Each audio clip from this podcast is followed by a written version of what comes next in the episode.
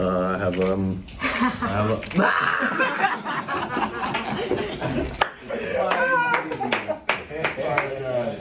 Congrats.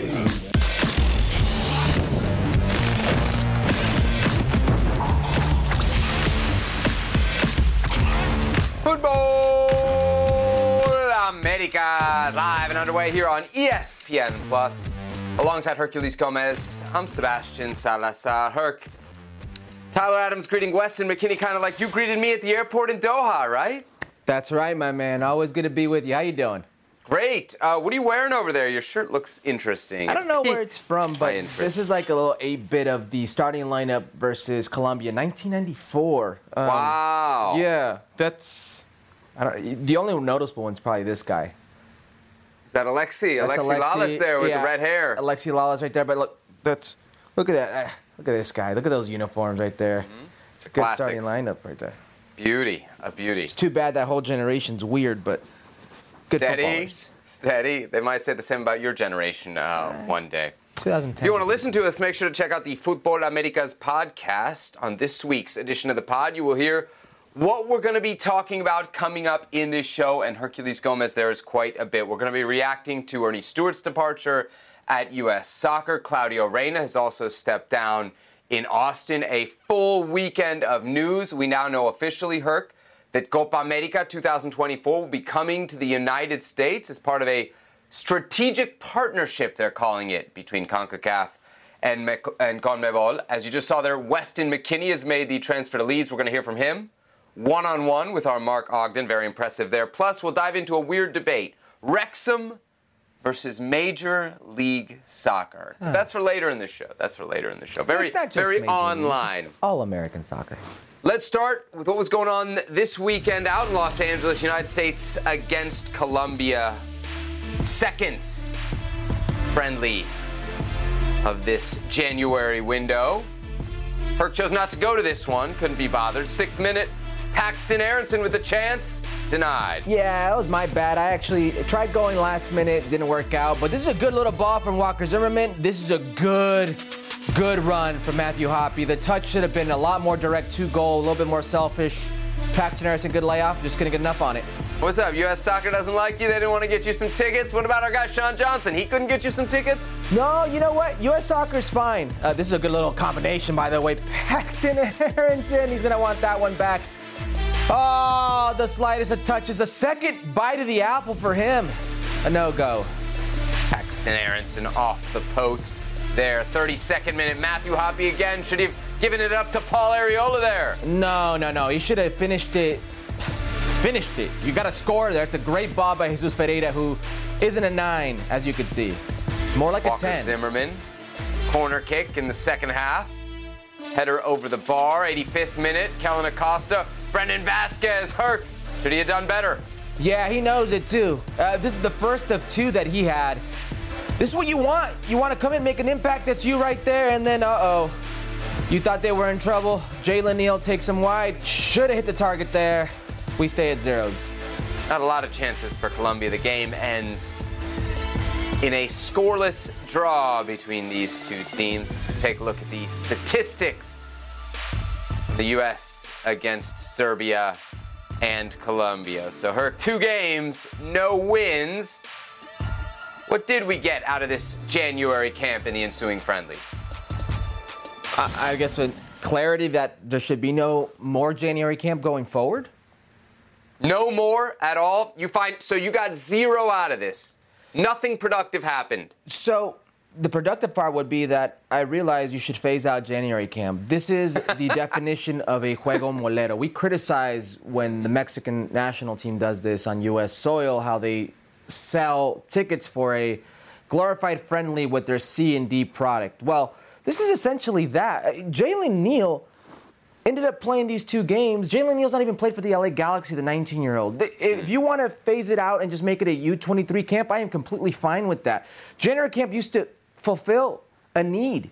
It had a purpose in, in U.S. soccer for the players that you had that were essentially maybe your B players, some of your A players, and for them to get them going and get those legs fresh, get, get, get them introduced into this new program, if you will. But mm. if essentially this is the C slash D team, if you will, and the majority of your players are in Europe, what are you really getting out of this? You're, you're promoting a product at half gas. You're promoting players that not even started their preseason yet, or actually a week into their preseasons, if you will. So I don't know what you get out of it except selling a gate, except selling sponsorships. I don't know how these players can actually show you something when they're all trying to get into shape. So it's fulfilled its need. If you want to say identify players for the future, make it mm-hmm. a U23 camp. I have no issue with that. Okay. But don't okay don't for one second just be like, hey, people in LA don't like these games. I think they're sophisticated and smart enough to know what they're going to get, and they don't go to these games. Right. So your point is that the games shouldn't happen. You're not necessarily uh, about abolishing January camp entirely, right? Because last week on the show, we did this whole segment that the gems of January camp, all the finds over the years, and a lot of them, to your point, were from many, many moons ago, right? We were talking about the early 2000s, but there were some good recent ones. Matt Turner's one, Jesus Ferreira's one, Brendan Aaronson is a recent January camp guy. So, like, for those guys, there is some benefit. You do want to see the camp continue. You well, just think the games aren't worth those anything. Those guys were going to get called up regardless. What I want to see is the next generation or future generations. That's why I have no problem with it being a U23 camp. But if you're going to show me a 29 year old Julian Gressel, with all due respect to Julian Gressel, he's a good footballer, or a center back pairing in Walker Zimmerman and Aaron Long, I, I don't need to see that. I, I don't know what you get out of that. Listen, Brandon Vazquez, Matt Turner, there's always these gems that you can integrate but potentially have a place in the first team. Mm-hmm. But I think it does you very little to see a combination of C D players, C and D players together, excuse me, and trot them out in a preseason glorified exhibition and say, show me what you got. It's almost unfair to those players. The one area, the one area where I think we are kind of missing the point here, if we say there's zero benefit to January camp and maybe even these games, I would even put some more value on these games in this sense, is the recruiting.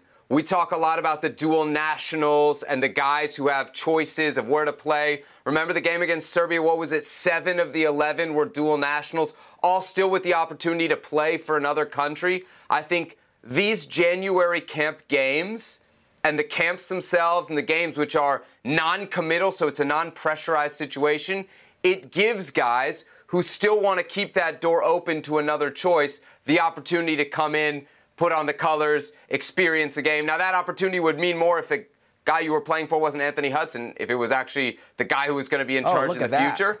But but I think it does. I think if we're going to give U.S. soccer credit for recruiting, we have to look at where. I mean, Jesus Ferreira is a perfect example of that. When they called him in, he's eligible for Colombia, the United States. He ends up getting called into camp. Soon enough, he's cap tied, and he became a big part of the team, not just to qualifying, but obviously at least for a little bit in the knockout rounds of the World Cup. There, there's something significant there. There's something significant for January camp, the games, or to bringing these players in? To bringing them in, to getting games. Oh. I, I, and I, I, think, I think games is a part of that. I think it's harder to pull pull guys away from you know, clubs. I, I just, to I just your find point it about pulling guys away from Europe. I find it disingenuous on games. your part how you criticize and you kill Mexican soccer for the Juego Moleros, but you're okay with this January camp. You don't bring up the it's it's a, a, good way for them to identify players. It's good for the recruitment of the dual nationals. Yeah, but they never call soccer. up anybody new or interesting. They call up the same old guys. T- time out. This is when you that's see the, the point. No, that's that's a lie. This is when you see the David Ochoas, the Efrain Alvarez. This is when you see the Julian Oh, come on. That is disingenuous on your part. Now, I have a I take issue with that. Why is it okay for one and not the other? This is I see a value to this. I see a value to this. See, why do you I don't, see I don't care if, if you don't want to play the games. That's fine because the competition in these games is a joke. It's just like it's the US B or C team. It's Serbia's B or C team. It's, it's Colombia's not even the B, B or C team, team. It's not even. So when the majority of your base is now in Europe, what, who are you really identifying? Who are you really looking at here? It's not the same thing as what Matt Turner. I'm telling you, these moments are being phased out. So you don't think that Brandon Vazquez scoring a goal for the United States, wearing that shirt, if Mexico were to ever come calling, that that could weigh on him? You don't think there's a value to that in that in that tug so, of war in so that recruiting battle for a is You're doing this exactly Alejandro for recruiting. Zendejas, I just want to know. That's exactly what you want. You want this. It's a for, huge benefit, yes. I just want and to it's know. a huge part of what the Uni- United States so, needs so, to do. So yes, the fans, so the fans should continue to go out and trout their hard spending or spend their uh, hard Sure, if you want to see the future of the program, C and D sure. team. That's if you, you believe it's the future of the program, yes. Okay, you believe you, this so, is the future of the so program. So you don't think people should go to January camp? No? I'm just curious. Walker Zimmerman, Aaron Long, the future of the program. That's what we're getting at here. Those are two guys No, Out of the Julian 24 Gressel, the future of the up. program. That's what we're getting at here. That were called up. Paul Arriola, the future of the program. That's what we're getting at here. Brandon Vazquez could be your starting nine. Alejandro Zendejas. Seb, if you want to make it a U23 camp, Mm-hmm. okay, I've got zero issue. I take issue with C and D players in preseason and you selling out like a full team. I take issue with that. Now, if fans want to go and spend their money on that, no problem. But don't sit here and criticize the Juego Moleros on the Mexican side and Mm-hmm. not criticize these. Okay, Herculez Gomez has spoken. Let's see what he thinks about Anthony Hudson. Anthony Hudson, two games, no wins. Has he given you enough, Herculez Gomez, to convince you that he should stay on as interim coach? Because we got some big games coming up. Gold Cup in the summer, of course. But in March, we have CONCACAF Nations League, which we just found out, and we will discuss this later, is actually important because it'll be used as qualifying for the CONCACAF teams that eventually will be entered in the 2024 Copa America. So, Herc, what do you think? Hudson, should he stay on? This is uh I see the need for Hudson in the first two games, right? What are you going to go find somebody else who wasn't part of it? Fine, whatever. Uh, but if now there's skin in the game, if now you're going to coach a team in a tournament, official FIFA tournament, official CONCACAF tournament, I see no need for him. Uh, and what worries me is that Anthony Hudson keeps referring to the program as ours, we, talking in the tense of when he was with Greg Berhalter. I want to seriously ask if there's communication with Greg Berhalter, if he's taken into consideration Greg Berhalter's word or opinion when now calling these players in. Because you're going along with the same mantra, same identity, same system as when Greg Berhalter was there. Now, if it's Anthony Hudson's by himself with the record of 48 games with the Colorado, excuse me, with the Colorado Rapids, uh, eight wins, 10 losses, and 28 eight wins, 10 draws, and 28 losses be good enough to coach the U.S. men's national team? I think not. I understand that you need to go out and get a uh, sporting director, a mm-hmm. GM, whatever the case may be, and then go from there with a coach. And then you have a solid base, an identity, an idea of who you are and who you want to go for. But this makes a little sense for me when there's actually something to play for. And especially when you're talking about the recruitment, because you were very big on Brandon Vazquez, and Zendejas, the recruitment. Mm-hmm. Who's recruiting these players? If I'm one of these top players that has a choice and I see the pro or I see excuse me the program right now and it's Anthony Hudson, maybe I'm thinking twice. Well, what do you do then? Right? Because as you mentioned, we have to figure out what's next. We're going to talk about Ernie Stewart in just a moment. But we're not going to have a head coach until we have a sporting director. Yep. And we're not going to have a sporting director for a while. I think we have to be honest about that. That's not going to be a quick hire, it doesn't look like. So, are you okay with Anthony Hudson through March? Are you okay with him through Gold Cup?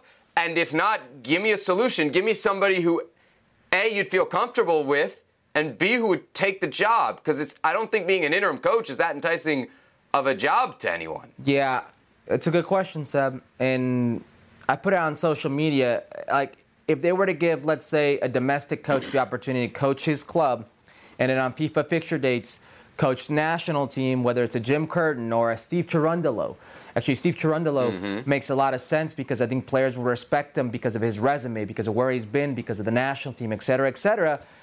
It'd make things a little bit more digestible on my part than saying Anthony Hudson's Okay. at the helm. And I understand no Brian McBride. I understand no Ernie Stewart. And there was somebody that day to day with the European clubs, that day to day with other sporting directors, with other head coaches, kind of being that liaison, the ambassador, if you will, between these two setups. I don't know how important that is when it's a FIFA fixture date and it's just certain Mm-hmm. guys you just got to get in, get them out for this. Uh, I still don't like Anthony Hudson here. Yeah.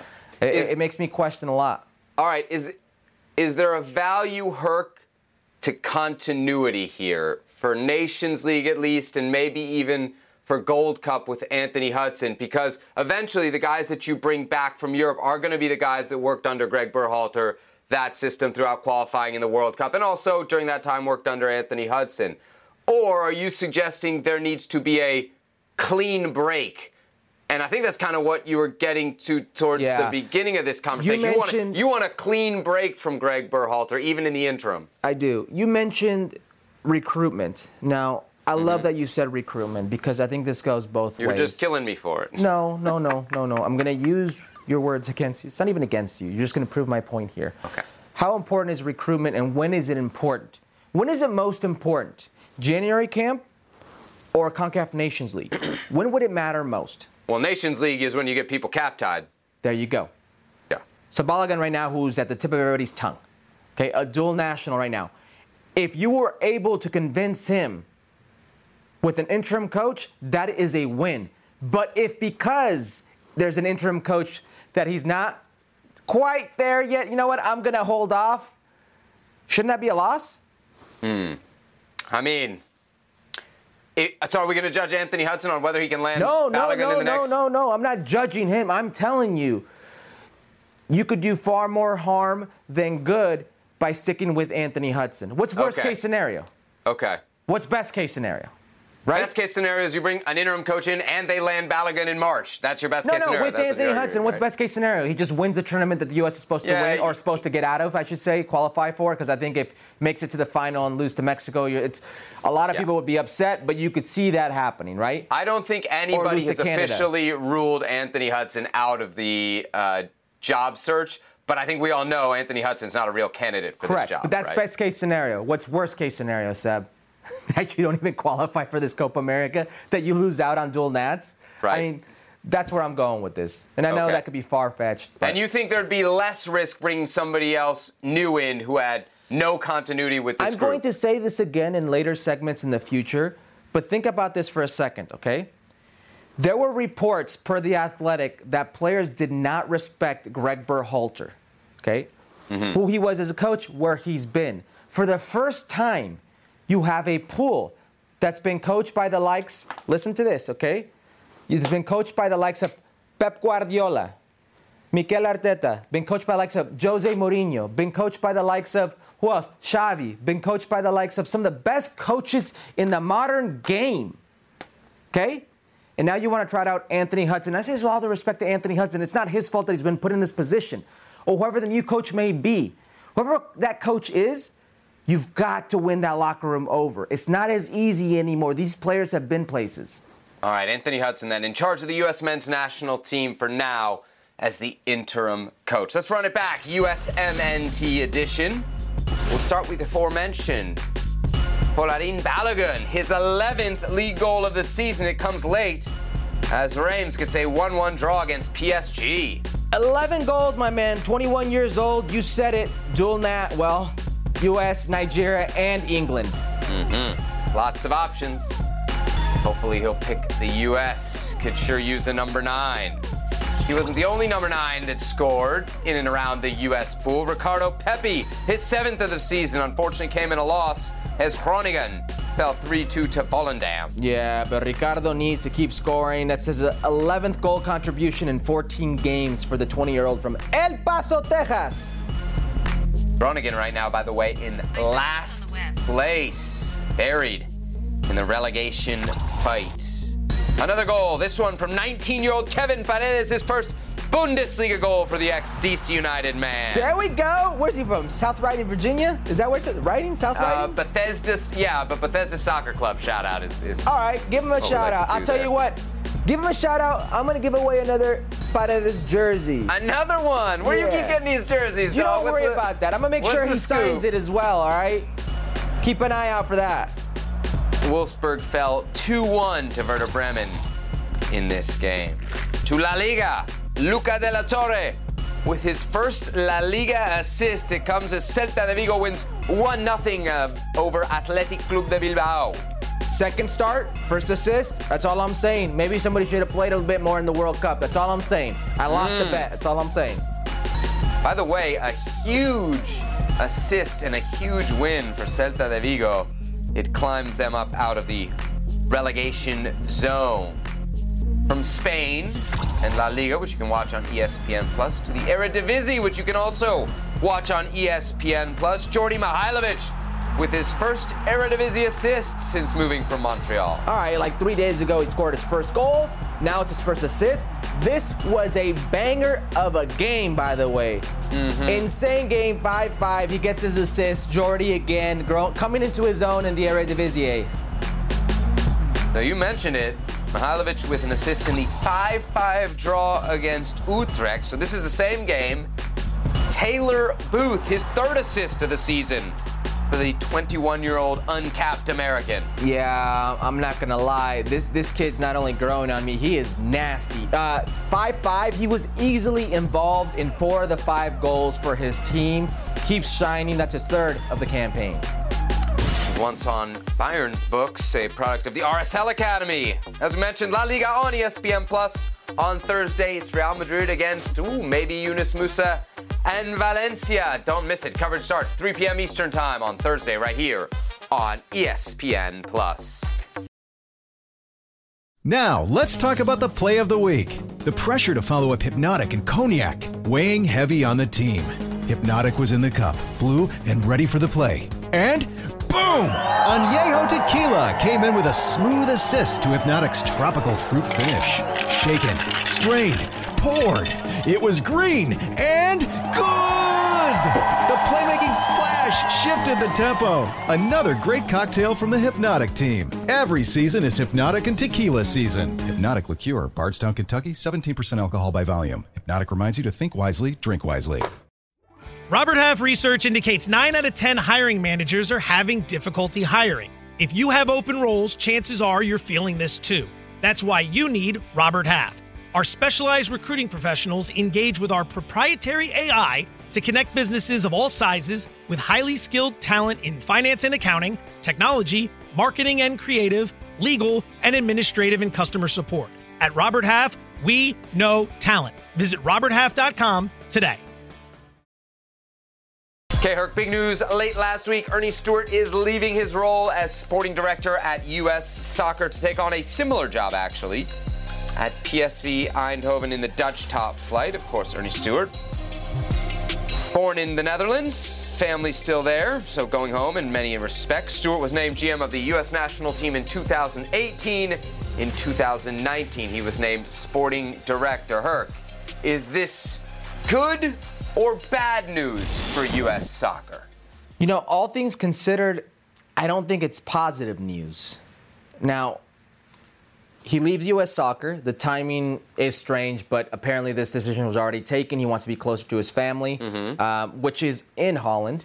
Uh, PSV is a massive job. Let's not compare the two because I don't think there is a comparison. Uh, I think that's a bigger job, if you will. Now, I know people want to blow up the establishment. They, they want to just burn everything down. Mm-hmm. But Ernie Stewart, you could question why he was taking phone calls from the mother of a player. Yep. But all things considered, I did. I did question that. That no, is and I correct. and I was I was one of them as well, right? But we don't know exactly the extent of that. All we know is that he found out sensitive information and he ran it up the ladder. Proper protocol. That's what we do know. We don't know if he was constantly in contact with Daniel Reyna. All we know is he was contacted by Daniel Reyna, found out this sensitive information, ran it up the ladder, proper protocol, and here we are today. Essentially, he did his job, right? He didn't hide anything from anybody. He did his job. Not having Ernie Stewart in this position now, it just sets the U.S. men's national team back. It sets, hmm. honestly, the search for a coach back because you have to fulfill that role, Ernie Stewart's role, right now, before you could even get to a coach. You can't hire a coach and then hire Ernie Stewart's successor. That's not how it works. So now you're going to have to wait for the person who comes in after Ernie, whichever that person is. They will then go on a coaching search. If you thought it was bad enough having to wait 13 months for Greg Berhalter to coach the Columbus Crew before the U.S. men's national team got up and going. This is going to be so much more stressful because by the time they get this person in charge, certain coaches that may be actual candidates could be gone. I don't know that I see it as such a bad thing for the U.S. men's national team. I just said it wasn't a positive. Okay, not a positive. I do see some positives here. The negatives are clear, right? There's not an organization in the world that what just over three years now from the biggest World Cup in its history, and this time I think it's fair to actually say that would want to have No. no head coach, no GM, and no sporting director.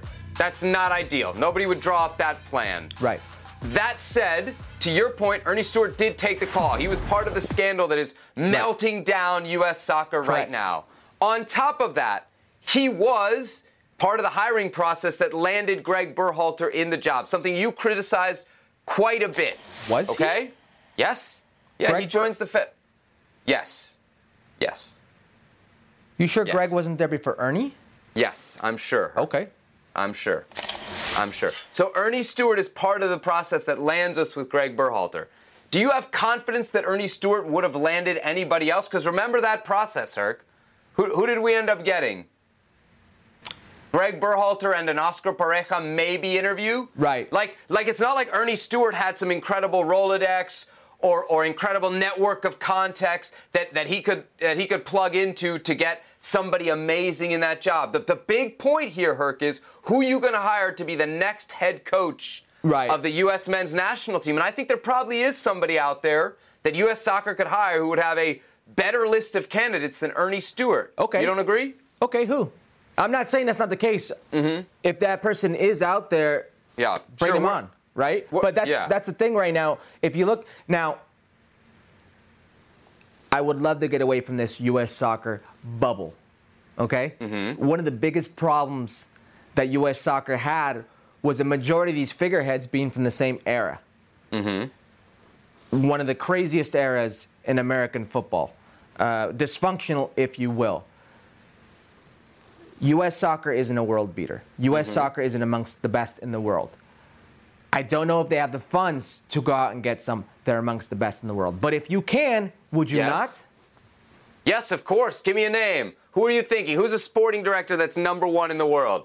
I'll throw. If you can pay, if you can pay enough money to stop championing FIFA's stupid ideas, Arsene Wenger would be a great name. Ooh. How about that, Beto, producer Beto, Arsenal fan?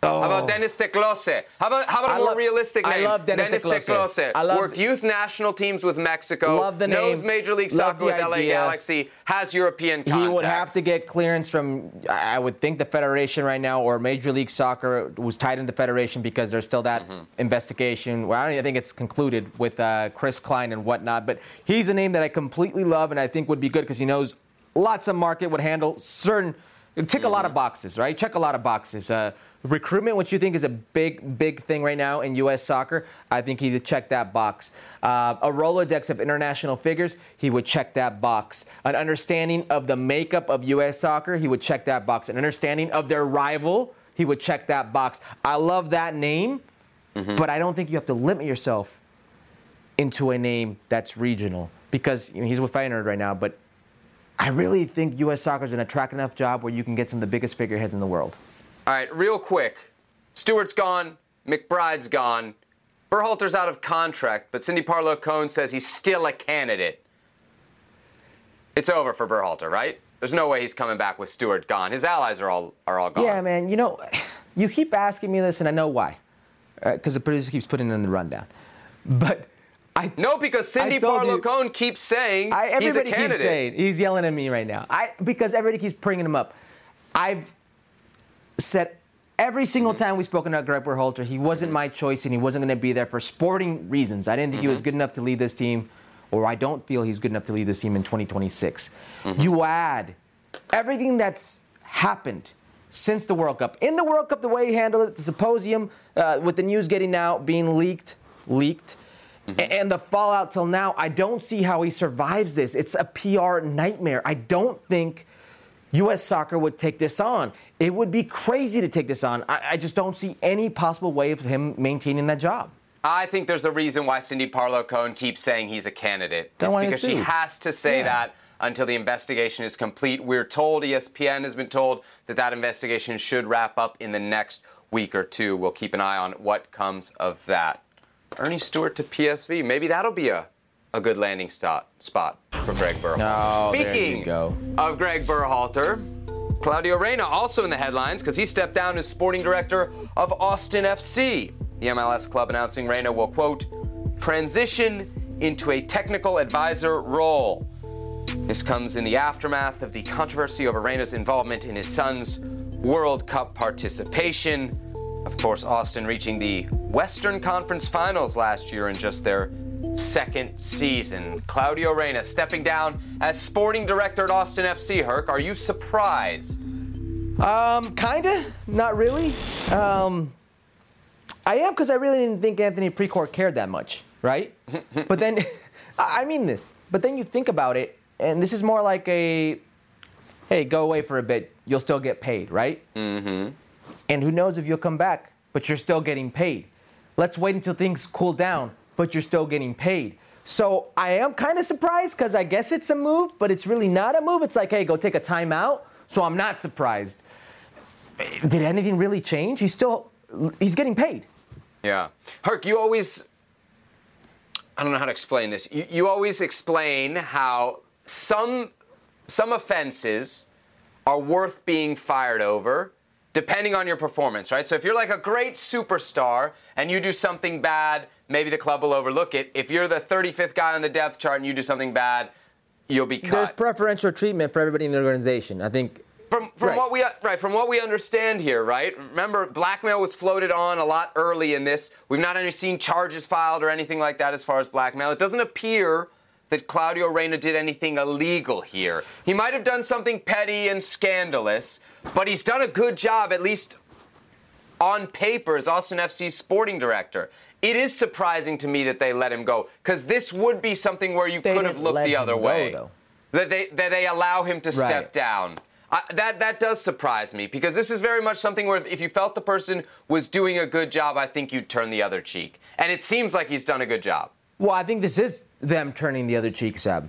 You think they'd you think they'd out and out fire him, terminate contract? If not, do you Yeah. think it reaches that level? What he Per, did? per ESPN's reporting, he sent threatening messages to members of U.S. soccer. There was also more reporting that Raphael, Raphael Wicky, uh, when he was coaching the U17s with Gio, was receiving messages and heat from Claudio Reyna about Gio and what was happening in that step. So, wh- what I'm trying to say here, this isn't something we're making up. This is actual reporting from ESPN. So, I, I think it's enough where he looks bad.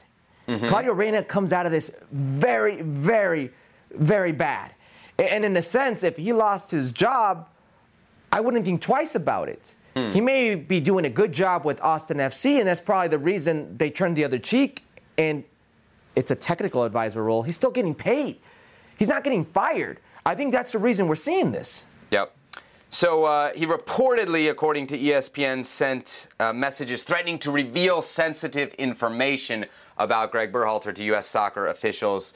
Those reports, Claudio Reyna did eventually end up denying. All right, Claudio Reyna played in the 1995 Copa America, Herc. Did you know that? I did. Good player. Where the uh, U.S. made it all the way to the semifinals. I won't tell you who they beat in the quarterfinals. We don't need to talk about it. Well, it's official now. The 2024 Copa America will be played in the U.S. CONCACAF and CONMEBOL announcing a strategic partnership centered around the Copa America, which will be played here next summer. 16 teams, 10 from CONMEBOL, six guest teams from CONCACAF. The CONCACAF teams will qualify through the 2023 2024 CONCACAF Nations League, so what feels like a rerun of the Copa America Centenario back in 2016. That's not all. The confederations have also agreed to co organize a centralized Final Four style club competition, which will be played for the first time in 2024. It'll feature the best teams from North and South America to each. Clubs will qual- qualify through existing CONCACAF and CONMEBOL tournaments. So think Copa Interamericana, which of course my beloved DC United won back in 1998. And wait, there's more. That's right, the women's game 2024 CONCACAF W Championship will feature 12 teams. It'll be played in the US, and for the first time, it'll feature four guest teams from CONMEBOL. Those will be determined based on Copa America Femenil results. The eight CONCACAF teams will be the two Olympic qualifiers plus six others. Wow. Take a breath. Herc, which confederation is getting the sweeter end of this deal? CONMEBOL or CONCACAF? strategic partnership. That means they both benefit, right? People are mm-hmm. getting lost on this. They mm-hmm. both benefit. They both see value. In the immediate, who sees the most value? It's CONCACAF, right? Because they desperately need, they're hosting the World Cup. The US, Canada, and Mexico, they desperately need this competition. They need the, this brushing of the shoulders, this ironing, sharpening, sharpening iron with no World Cup qualifiers in sight. They absolutely need this. But in the long term, mm-hmm. to date, the most lucrative Copa America has been the one here in the States, Centenario. They desperately need the financing, the infrastructure, they need the credibility because they've lost so much of that with corruption over the years in CONMEBOL. This absolutely must happen from their end. And this tournament, this club tournament, this smells to me like an introduction for Liga MX and MLS into tournaments like Libertadores and Sudamericana.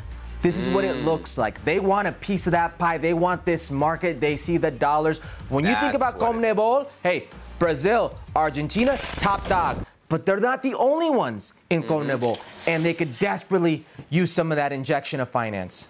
So great to see, Herc, that the women's game is included, and, and clearly it's well thought out in this.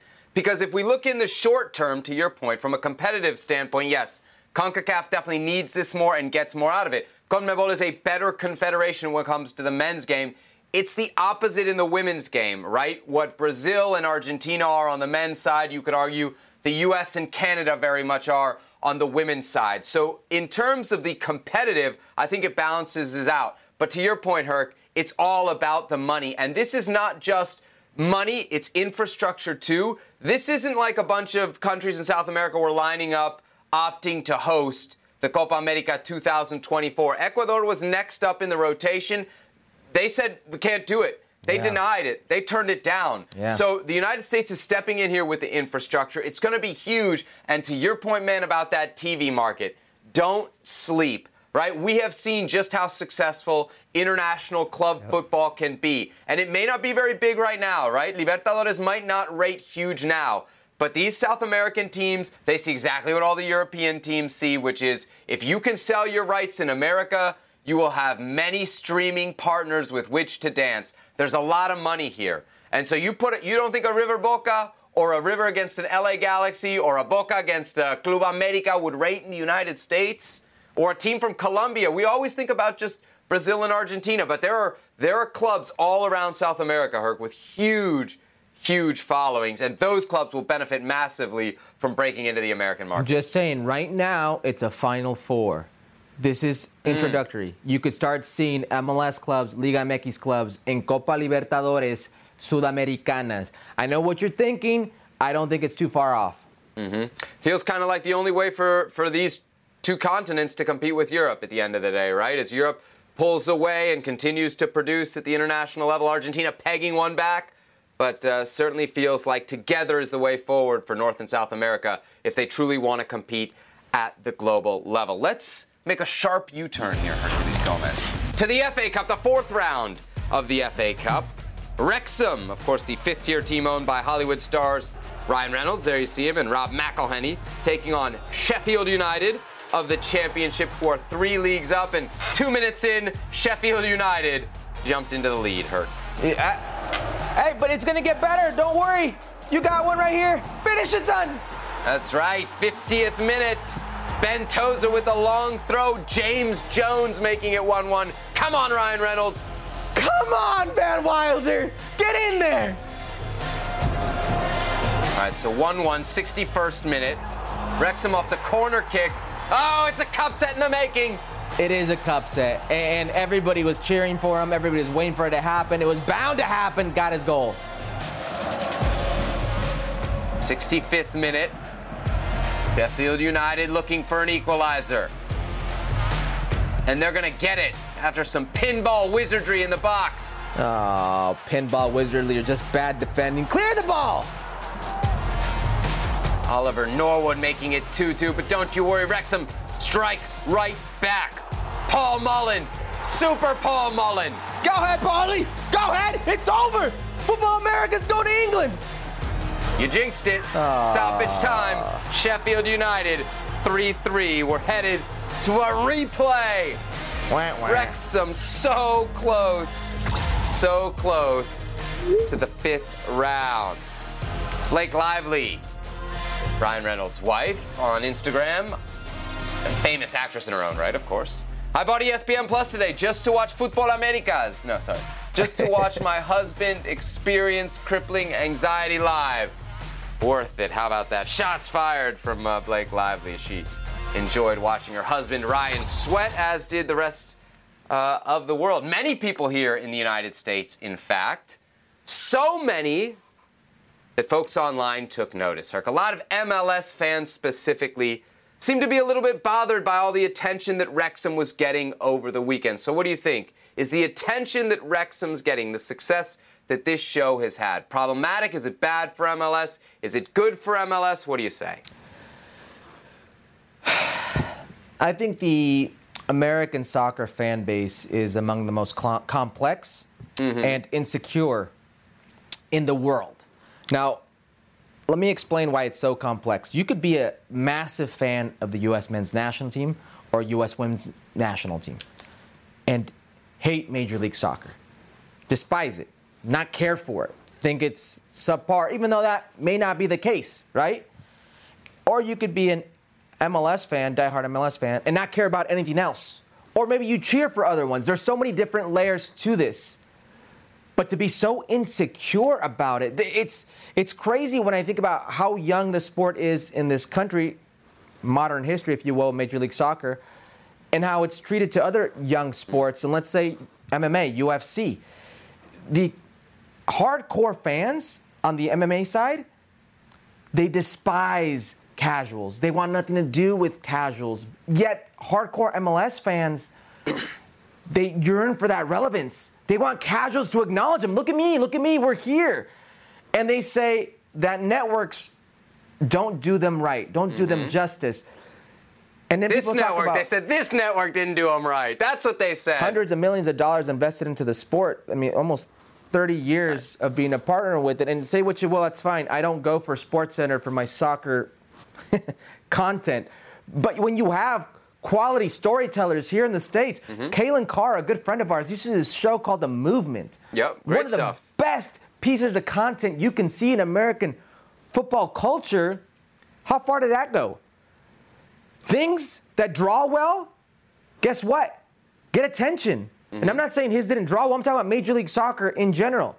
If Major League Soccer was pulling in 1.2 million vo- viewers per some games, you don't think things like this would happen? It doesn't mean it's subpar. It just means it's not there yet, and you don't have to be insecure about it. this is not bad for Major League Soccer, right? If you think about it this way, right? Anybody who watches Welcome to Wrexham on Hulu or wherever they want to watch it, if they have any interest beyond the storytelling and the local storylines of Wrexham in Wales, right? And the Hollywood glitz and glamour, if they actually have an interest in the soccer, they're not going to go to Wrexham.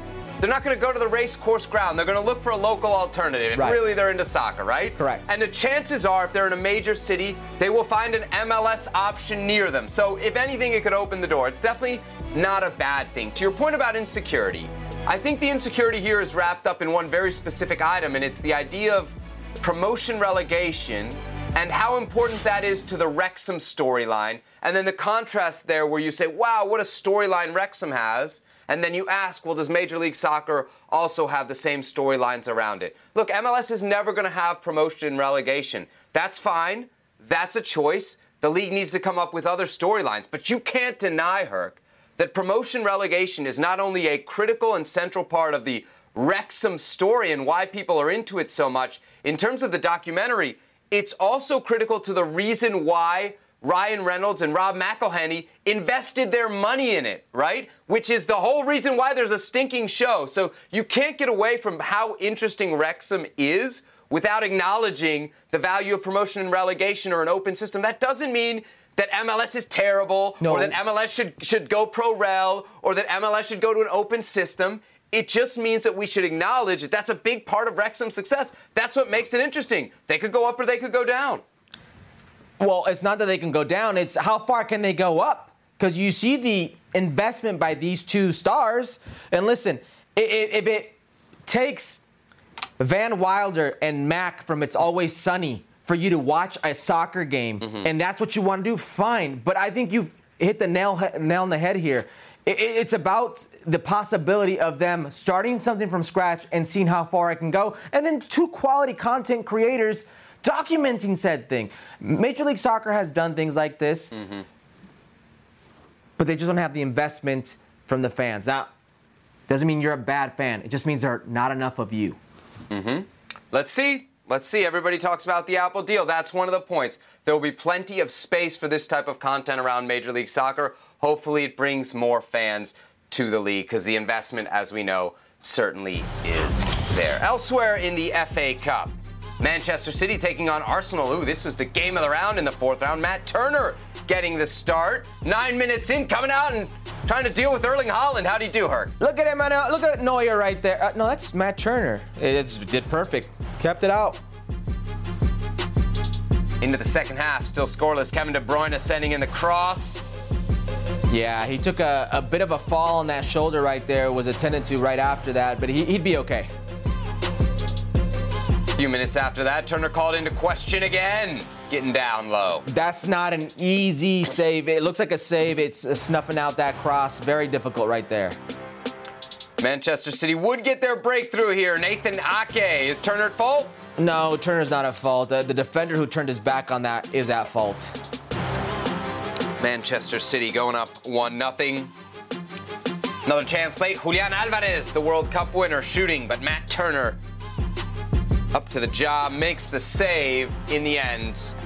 Manchester City advance. Here we see the fifth round draw, which just went down today. Should Wrexham beat Sheffield United in the replay, they would get Spurs in the next round of the FA Cup. Of course, the FA Cup available exclusively here on ESPN Plus. This podcast is proud to be supported by Jets Pizza, the number one pick in Detroit style pizza. Why? It's simple. Jets is better. With the thickest, crispiest, cheesiest Detroit style pizza in the country, there's no competition. Right now, get $5 off any eight corner pizza with code 8SAVE. That's the number eight, S A V E. Go to jetspizza.com to learn more and find a location near you. Again, try Jet's signature eight corner pizza and get $5 off with code 8SAVE. That's the number eight, S A V E. Jet's Pizza. Better because it has to be. Hi, it's Mike Greenberg letting you know ESPN Bet is ready to take you through all the biggest sports moments this spring. The official sportsbook of E ESPN has exclusive offers and markets from Scott Van Pelt, Stephen A. Smith, and me, plus many more. From the playoff intensity to finally getting out to the ballpark, there's no better time for sports fans. Sign up today. New users get a bet reset up to $1,000 in bonus bets if your first bet doesn't win. Download ESPN Bet today. What a play! Must be 21 plus and present in select states. Gambling problem? Call 1 800 Gambler. Terms and conditions apply. See app for details. Transfer news Herc Weston McKennie to Leeds is done. The 24 year old joining Leeds on loan from Juventus until the end of the season. There's an option for a 35 million pound or 43 million dollar permanent transfer this summer if Leeds stay up. He's the fifth American at the Premier League club between the squad and the technical staff. Joins Tyler Adams, Brenden Aaronson, Jesse Marsch, and recently appointed assistant coach Chris Armas. Here he is earlier today. Uh, dream come true for me, uh, honestly. Um, you know, I've been wanting to play in the Premier League for a long time. I think, you know, as a, as a kid coming over to Europe, uh, I grew up in Germany, so my first thought obviously was to go back to Germany. But after Germany, my second second choice was for sure uh, Premier League, and now I get to live out my dream. You live out your dream with a, a team that's got quite a few USA connections. You know, Tyler Adams, you got, got Brenden as well, and the coach. I mean, does it feel like a home from home when they're coming to Leeds? Yeah, uh, for me it does. You know, just to be able to play with, like you said, Tyler Adams, Brenden Aaronson for club and for country, um, it makes it a lot more easier to settle in um, with a familiar face around. So for me, I'm, I'm excited to get going because I know how we play together uh, at national team, how we click and how we connect, um, and ready to have that here as well. So what do you think you can bring to Leeds? We- saw you in the World Cup, you know, obviously big player for the US. So what can you bring to Leeds in their situation as well right now, wrong end of the Premier League table? No, I mean, hopefully I, I can bring good energy, fresh energy. Um, you know, goals and, and defensive work and, and everything, just good work ethic, and, and hopefully all together we can turn it all around and, and gather as much points as we can in the second half of the season. When did you find out about the Leeds interest? Because for a while it seems it'd been leading Juventus and Leeds was, was connected to maybe the start of the window? Yeah, no, so this, uh, I want to say like two weeks ago uh, was like the first initial um, interest. And for me, I, I looked at it and I was thinking like, oh, okay, well, that, that could be good for me because Leeds fit my style. Leeds, uh, you know, they identify with everything that I identify with. And I have two teammates here that, you know, one of them I feel like me and him kind of play similar in a way. Uh, and he fits in well. So obviously, I made my calls to Tyler, I made my calls to Brenden, to some of my uh, people that I trust, and, and asked them about it. And everyone was like, "You fit right in." So, yeah. Was it important that they were here, or would you make the move anyway? No, honestly, for me, it, it, my whole decision was based on if I fit in the system or not, and can I thrive there, and can I be myself and play my, my style of, of football. And obviously, it was like a cherry on top of the cake having them here as well. Um, so yeah. So what do you know about Leeds as a football club? Honestly, I, I, it's gonna come surprising to you guys. Maybe I don't watch football at all. Uh, so I don't know a lot about any clubs, but I do know a little bit of the history and you know two championships, um, Europe championships. I mean, but other than that, I know the fans are fantastic. I know the the area is a one city club, so the support's unreal. But that's uh, that's about it. And do you sense there's a growing acknowledgement or recognition of Leeds in the US because you've got the players, because you've got Jesse Marsch, and because the ownership has, you know, San Francisco 49ers elements to it as well? Are Leeds becoming a, a big thing in the US? Yeah, I, I 1000% think so for sure. Uh, Leeds is is a club that, like you said, you have a big American following because you also have American players here, but also I think Leeds is a is a well-known club around the world in general. Um, but having Americans here and U.S. following as well. I think it's getting bigger as well. Just you one question about, about the U.S. as well. You know, you're going through a situation with coach right now. Do you think, having spent the time in Europe, the time has now come for the U.S. to look to the European game to, to hire a or do you happily keep it in the U.S. and the U.S. coach, U.S. manager? Honestly, I, I think uh, whichever way that situation goes, it, will happen. Um, for me, I'm not really biased on whether it needs to be a European coach or American coach. I mean, obviously we, we did well with, with Greg Berhalter um, as a coach, and we clicked and we all connected well, and we put on a performance at the World Cup that uh, that everyone was actually happy with. Um, so whatever decision happens, it happens, and hopefully the players can uh, have an influence as well. Kirk, the move to Leeds is official. There's Weston McKennie, one-on-one with our Mark Ogden. He says it's a dream come true. He also said it's a perfect fit. Kirk, you agree? Playing in the Premier League for him, yeah, I agree. It's mm-hmm. a dream come true. Perfect fit. Uh, he's got the playing style to match the frantic pace that Jesse Marsch demands out of that team. I do think it's a good fit. A perfect mm-hmm. fit remains to be seen. Uh, a lot of factors at play here. Anything else stand out to you about the interview there with Mark? Yeah, he was non-committal about the coach, about the mm. future, whether it would be American or European or any of that for that matter. And also, not surprised that he said he doesn't watch football. I always find it interesting when footballers say they don't watch football. How much of an upgrade is this for Weston McKennie? Goes from Juventus, where he was starting pretty much every game, at least well, since recently, the start of the calendar yeah. year. Yeah. Now to the Premier League, but to a team that is, if not in, close to a relegation fight. It's in a relegation fight. I mean, you're 15th place right now. I think three points outside of that relegation fight. Uh, yeah, absolutely a relegation fight. Uh, if you think about it, 12 on, from like 12th on, which I believe is Crystal Palace, to 20th, they're all in that relegation zone. So it, it, it's it's a so dangerous it's a step place. down. It's a step down. Well, I don't think it can be much more of a step down from a team right now that's in financial trouble that was docked 15 points that's not going to be in Europe next season and it's going to be on a fire cell with the majority of its players. I think it was a natural progression. If you can make it to the Premier League, you made it to the Premier League, but I don't think it's a step down at all. Not not at all. No. Okay. No. Leeds a step up then from Juventus. We're still in Europa League this year, her. This year, by the way. What does it mean for Jesse Marsch? He's now added another American to the mix. More pressure? Yeah, man. Um, I know we spoke about this narrative last week, Seb, but Jesse Marsch comes in mid-season for a very beloved Marcelo Bielsa, and one of the big acquisitions, first acquisitions, was Brenden Aaronson. Along with Brenden Aaronson comes in Tyler Adams, and then while they're still struggling because, mind you, they've only won twice in the last, I believe, like 14 games. Mm-hmm. Okay. He brings in Chris Armas, his buddy, and another American coach. So there's already this narrative building that the 49ers, the American ownership, Jesse mm-hmm. Marsch, the American coach, brought in two of his players and another American coach. And then guess what? He's going to bring in another American over.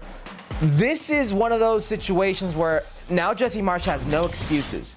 It's not midway through the campaign, and he's gotten a chance to really impact this roster, bringing in players and bringing in personnel that he thinks will give him the best fighting chance of staying up. So it really is a lot more pressure on Jesse Marsch, who not too long ago, like literally uh, over a week ago, had to bat away rumors and reports that there was a revolt in his locker room, that there were certain players against him. So there's this narrative that he's losing points, not doing well, and now that he's losing their locker room while bringing in more of an American presence, yes, the pressure is absolutely there. Yeah. You you played with or against Jesse Marsch? Against. Remind me. Okay. So you, you know his, his personality well. He seems like the type of guy to run towards the punch. Yeah. I think that's what makes Jesse Marsch great. I think that's very evident in the way his teams play and in the it. way he manages. Yeah. Right? Yeah. I, I think he might be running towards the punch a little too much here, but that's who Jesse Marsch is, right? It's almost like he's saying not only is an American going to come to the Premier League and succeed, he's going to do it with other Americans. He's going to spend this club's money on other Americans. The other guy that Leeds was linked to for this job was Ounahi. Remember the number eight that caught everybody's attention from Morocco at the World Cup? And he ends up going to Marseille for not a ton of money. So uh, it seems like Weston McKennie was really chosen over some some pretty good other options here by Jesse Marsch uh, and Leeds. If that is the case, that's significant. But also, we have to assume American ownership is on board with this. They're not going to let Jesse Marsch do this and then fire him in a couple weeks, right? This is a vote of confidence. This has to be. I don't know how much they'd be pulling the strings here. I think Jesse's got a vote of confidence in, in Weston. It's a loan. It's like 1.2 million euros, right? But if he plays in like 10 games and they avoid relegation, it triggers that buy clause of like 32 million uh, euros. It's a purchase. There's almost 90 million euros on three American players for a team that at one point two years ago you thought was on the up under Yeah. Marcelo Bielsa, and is Jesse by no means has made people forget about Marcelo Bielsa, even though he did poorly towards the end and was let go. So this is one of those where I'm running into the punch, like you said. Forget forget where they were two years ago. Right now, they're in this relegation fight, and the fans will lose their patience because eventually Leeds is a club that doesn't want to just be in a relegation fight, right? They want to be something else. And if these American guys come and it's either fighting for relegation or or just barely above that, that's still going to lead to pressure on Jesse Marsch and his job there at Leeds United. All right, Herc, let's check in on some other Americans in Europe. John Brooks who's back in the Bundesliga with Hoffenheim. He started, played 90 minutes in a 4-1 loss to Borussia Mönchengladbach over the weekend. Got a deal through the summer of 2024, Herc. He's only 30 years old. Um, and he was, of course, left out of the World Cup squad by Greg Berhalter. But do you think he still has a role with the national team moving forward? Listen, Tim Ream has made me question everything I thought about age when it comes to this U.S. men's national team. Uh, a Tim Ream that pretty much played the same amount of time in the last year as John Anthony Brooks with the U.S. men's national team, and per Greg Berhalter, was in the same boat, being too slow and not athletic enough to manage a high line, and yet he made it to the World Cup, and he was one of the better players at the World Cup. So I'm not discounting John Anthony Brooks uh, making a run for 2026. Brooks stayed straight into the fire against uh, Gladbach over the weekend, playing against uh, Joe Scally and Borussia Mönchengladbach. They ended up beating Hoffenheim again by the final score of four to one. More transfer news. Actually, kind of free agency news here, really. Sean Johnson signing with Toronto FC as a free agent. The U.S. international, of course, spent the last six seasons with New York City FC, where he won an MLS Cup, also was MLS Cup MVP in 2021. Johnson, a part of the U.S. World Cup team at the last World Cup in Qatar. The 33 year old now playing for Bob Bradley and Toronto FC. From MLS to Liga MX, Diego Lainez returns to Mexico. Herc joining Tigres on loan from Real Betis, the 22 year old Mexican international on a one year loan. This after missing out on the World Cup, after he failed to catch on at Real Betis in Spain or Braga in Portugal following that big money move from Club America. He will reportedly earn 2 million pesos a month, Herc. That makes him the highest paid Mexican player in Liga MX. What do you say, Herc? At 22 years old, have we seen the end of Diego Lainez in Europe? There are levels to Europe, right? Mm-hmm. So you can potentially go to Sweden or you can go to some lower team, Uh-huh. tier team in, in Belgium, and that is Europe. Fine. But to where everybody expected Diego Lainez to be, to Mm-hmm. use because the decision was Ajax or Real Betis. That was supposed to be the stepping stone to bigger and better. You're not going to get bigger and better regardless of how it goes for him this year. The reality here is they want to get rid of Diego Lainez. Real Betis, they want him gone. They want his salary off the books. They no longer want him on the roster. And one of the few teams that could take on that salary, and this is the sad part for Diego Lainez, is it was Tigres, two million net a year at 22 years of age. Diego Lainez, I think if you add up his goal scored between national team and club since he left for Europe, it's like 13 goals, 14 assists. That would make him the highest earning Mexican player of Liga MX right now. It's telling you everything you need to know about Diego Lainez and the Mexican setup that he prefers. He mm. prefers to go back to a team where he's well play, paid, but maybe won't play because this is not development. By going to Tigres, this doesn't guarantee him playing time. Now, nowhere will should you be guaranteed playing time, but Diego Lainez and a team like Tigres, that's notorious for having money to spend on players and not caring about if they have to play or not. Hey, you earn your way here. If you're the highest paid player on the team and you can't get off the bench, that is on you. We have that type of money. He's going into that setup right now. That is what worries me for Diego Lainez and his potential of getting back to Europe, which I see very slim. I hope this isn't the end of Diego Lainez and his European dream, but it feels like it. It feels like it because not only is he coming back, but he's coming back to probably the worst situation possible to make the jump back from, right? I mean, maybe he could have signed at Rayados. Would that have been worse? Cruz Yeah. Azul, would that have been worse? I mean, maybe there's a few places that are marginally worse, but Tigres is about as bad as it gets. One, because they're going to be paying him well, more than probably most European teams will want. They'll jack up his value more than most European teams will want to pay. And two, he's probably, to your point and to the point of the graphic that we just saw, hardly going to get the opportunities that would give him the launch pad necessary to get some European attention and eventually get back. I would almost, and I know when this idea was floated a couple months ago, I would almost rather see him in Major League Soccer than at Tigres. Actually, I think I would rather see him in MLS than at Tigres for a chance at maybe returning to Europe. Let's let's forget the European return for a second, though, Herc. Do you think Diego Lainez is done? Do you think he's done being a relevant player? Do you think he's done being a national team player, a national team discussed player as he comes back from Europe at just 22 years old? Ooh, when you look at the options, let's say it's Miguel Herrera. Miguel Herrera was the one who said he wasn't ready to go to Europe. So seeing him in a setup with Miguel Herrera, mm. I don't know how that dynamic would work. If he'd be to his liking, and if it's Guillermo Almada or, or Marcelo Bielsa, which are the two other names circulating in FMF in their orbit, the way they play with that chaotic system, I don't see him fitting in. I don't think he would be that type of player. He'd get lost in the shuffle. And here's the most important thing Diego Lainez is banking on getting a run of games in the Conca- CONCACAF Champions League with Tigres. I don't see him being an out and out day to day starter with Tigres. He's not going to beat out Quinones right now, who's playing on another level. Nico Ibanez, who they spent $11 million on and who's the reigning Golden Boot. And Andre Pierre Gignac. So that front line right there, when you look at it, you're not moving any of those three. So where does he fit in? these are things that I really question Diego Lainez and his camp.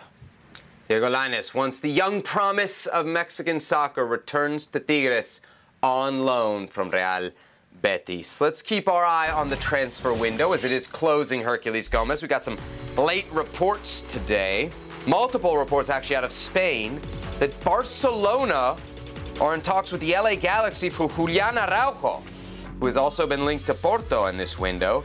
The deal would likely include some Barcelona B minutes, where he would have Rafa Marquez as his coach. Ooh, that could be interesting there potential move for the 21 year old Mexican American defender for the LA Galaxy. That's not the only transfer talk of interest. Jedi Robinson has been linked with not just any move, a massive move. The 25 year old U.S. World Cup left back has been linked to Manchester City, according to reports from Turkish journalist Ekrem Konur. That's a big move, her. Jedi Robinson to Manchester City. Of course, we know Joao Cancelo reportedly heading to Bayern Munich. So, Herc, which would be a better move? Julian Araujo to Barcelona or Antonee Robinson to Manchester City? They both sound like dream moves to me. Yeah, dream moves for sure. I don't know which move makes sense, if I'm being honest, just on, on styles, but Julian Araujo is not the first time we've heard his name mentioned around the mm-hmm. Barcelona orbit. And he also came out of the Barcelona Academy here in the States. So there, there is a little bit of crossover there, a little bit, I guess, of it just makes a bit more sense.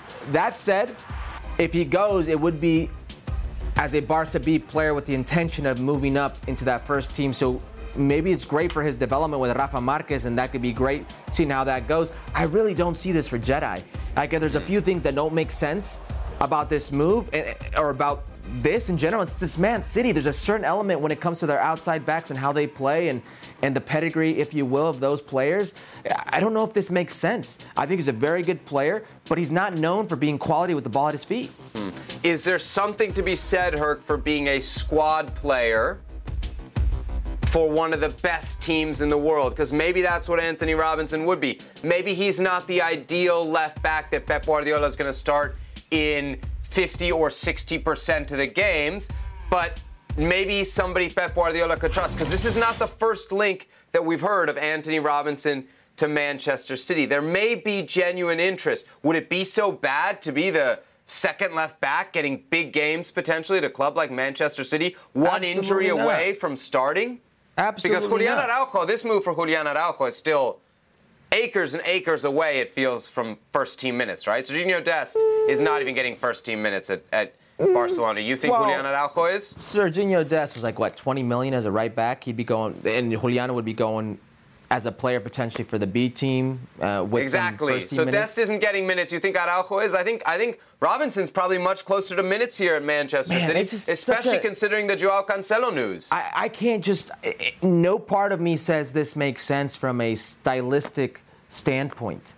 When I think of Man City players, there's a certain pedigree that come with Man City players, and I love Antonee Pedigree. Robinson. What are you saying? He's not technical enough? Is that kind of what we're getting at here with with well, Jedi? Well, that's not pedigree, but yeah, I don't think he's technical enough to be at City. Um, pedigree would be more, uh, you know, your, your formation, the clubs you've been at, what you've done. Um, I don't think, with all due respect to, to Fulham and, and before that Everton and, and that academy system, the U.S. men's national team at 25 years of age as a left back would propel you for many to think you're ready for Man City. But if Pep Guardiola thinks he's ready for Man City, who am I to question Pep Guardiola? I'm not questioning Pep Guardiola. I'm questioning the validity of how this actually makes sense. Right. That's what I'm questioning. All right, well, the window closes tomorrow. So we should find out soon enough, right? Whether Julian Araujo is going to Barcelona and whether Antonee Robinson is going to Manchester City. Let's run it back with El Tri now, Herc, because we had some goals. Santiago Jimenez, his fourth Eredivisie goal of the league of the year for Feyenoord. El Bebote. That's uh, four league, four Europa uh, for him. That's eight goals total. Got to start again right here. Man, he's heating up. He's heating up. First goal as a starter for Santiago Jimenez. It comes in a 1 1 draw against Twente. As uh, Feyenoord very much in a top of the table race for the title in the Eredivisie.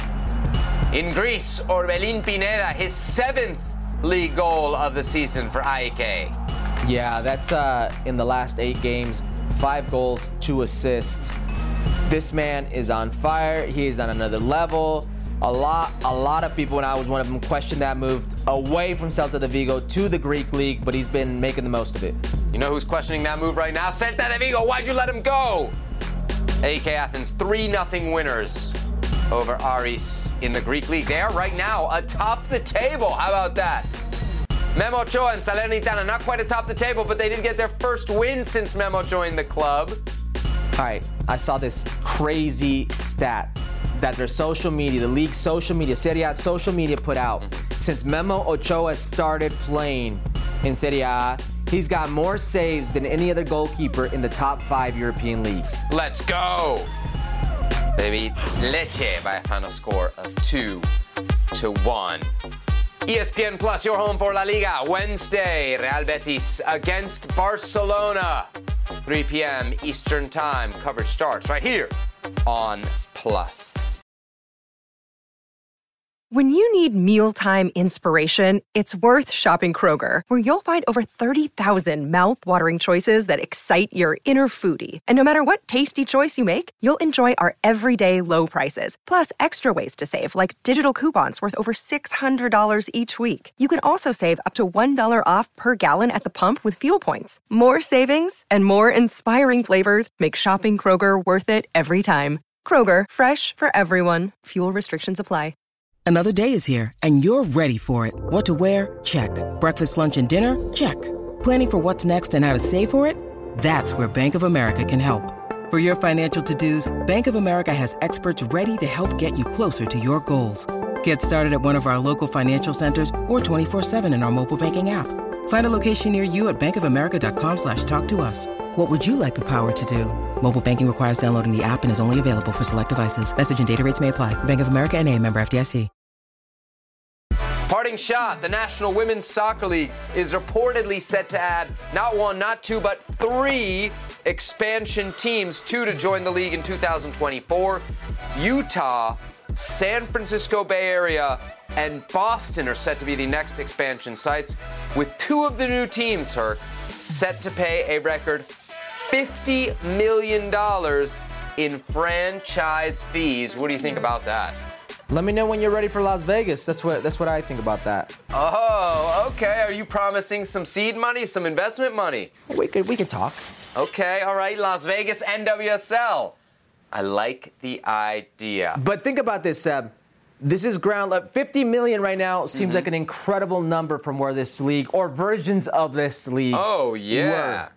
Just a few years ago, you could get an NWSL franchise for less than 10, maybe even less than $5 million. Now you're talking uh, about 50. Interesting that they're returning to Boston. Of course, the Boston Breakers, a Yeah. franchise that never quite got off the ground. Let's see if round two there in Well, Boston. New England is still around, so. than the round one. There he is, Herculez Gomez. I'm Sebastian Salazar. You had the uh, the eight bit there on your shirt. Yeah, what do you got? I got the scenes from Buenos Aires there. You see El Obelisco after the Argentina's World Cup Oh. championship. Actually, in the middle of all that is Messi, Herc, talking about how hard the game against Mexico was because it was the toughest that Argentina had in the whole World Cup. You can check out that debate on the ESPN FC YouTube channel. We just discuss, You're a discussed that sad, before the sad show. Man. Tell him, Lexi.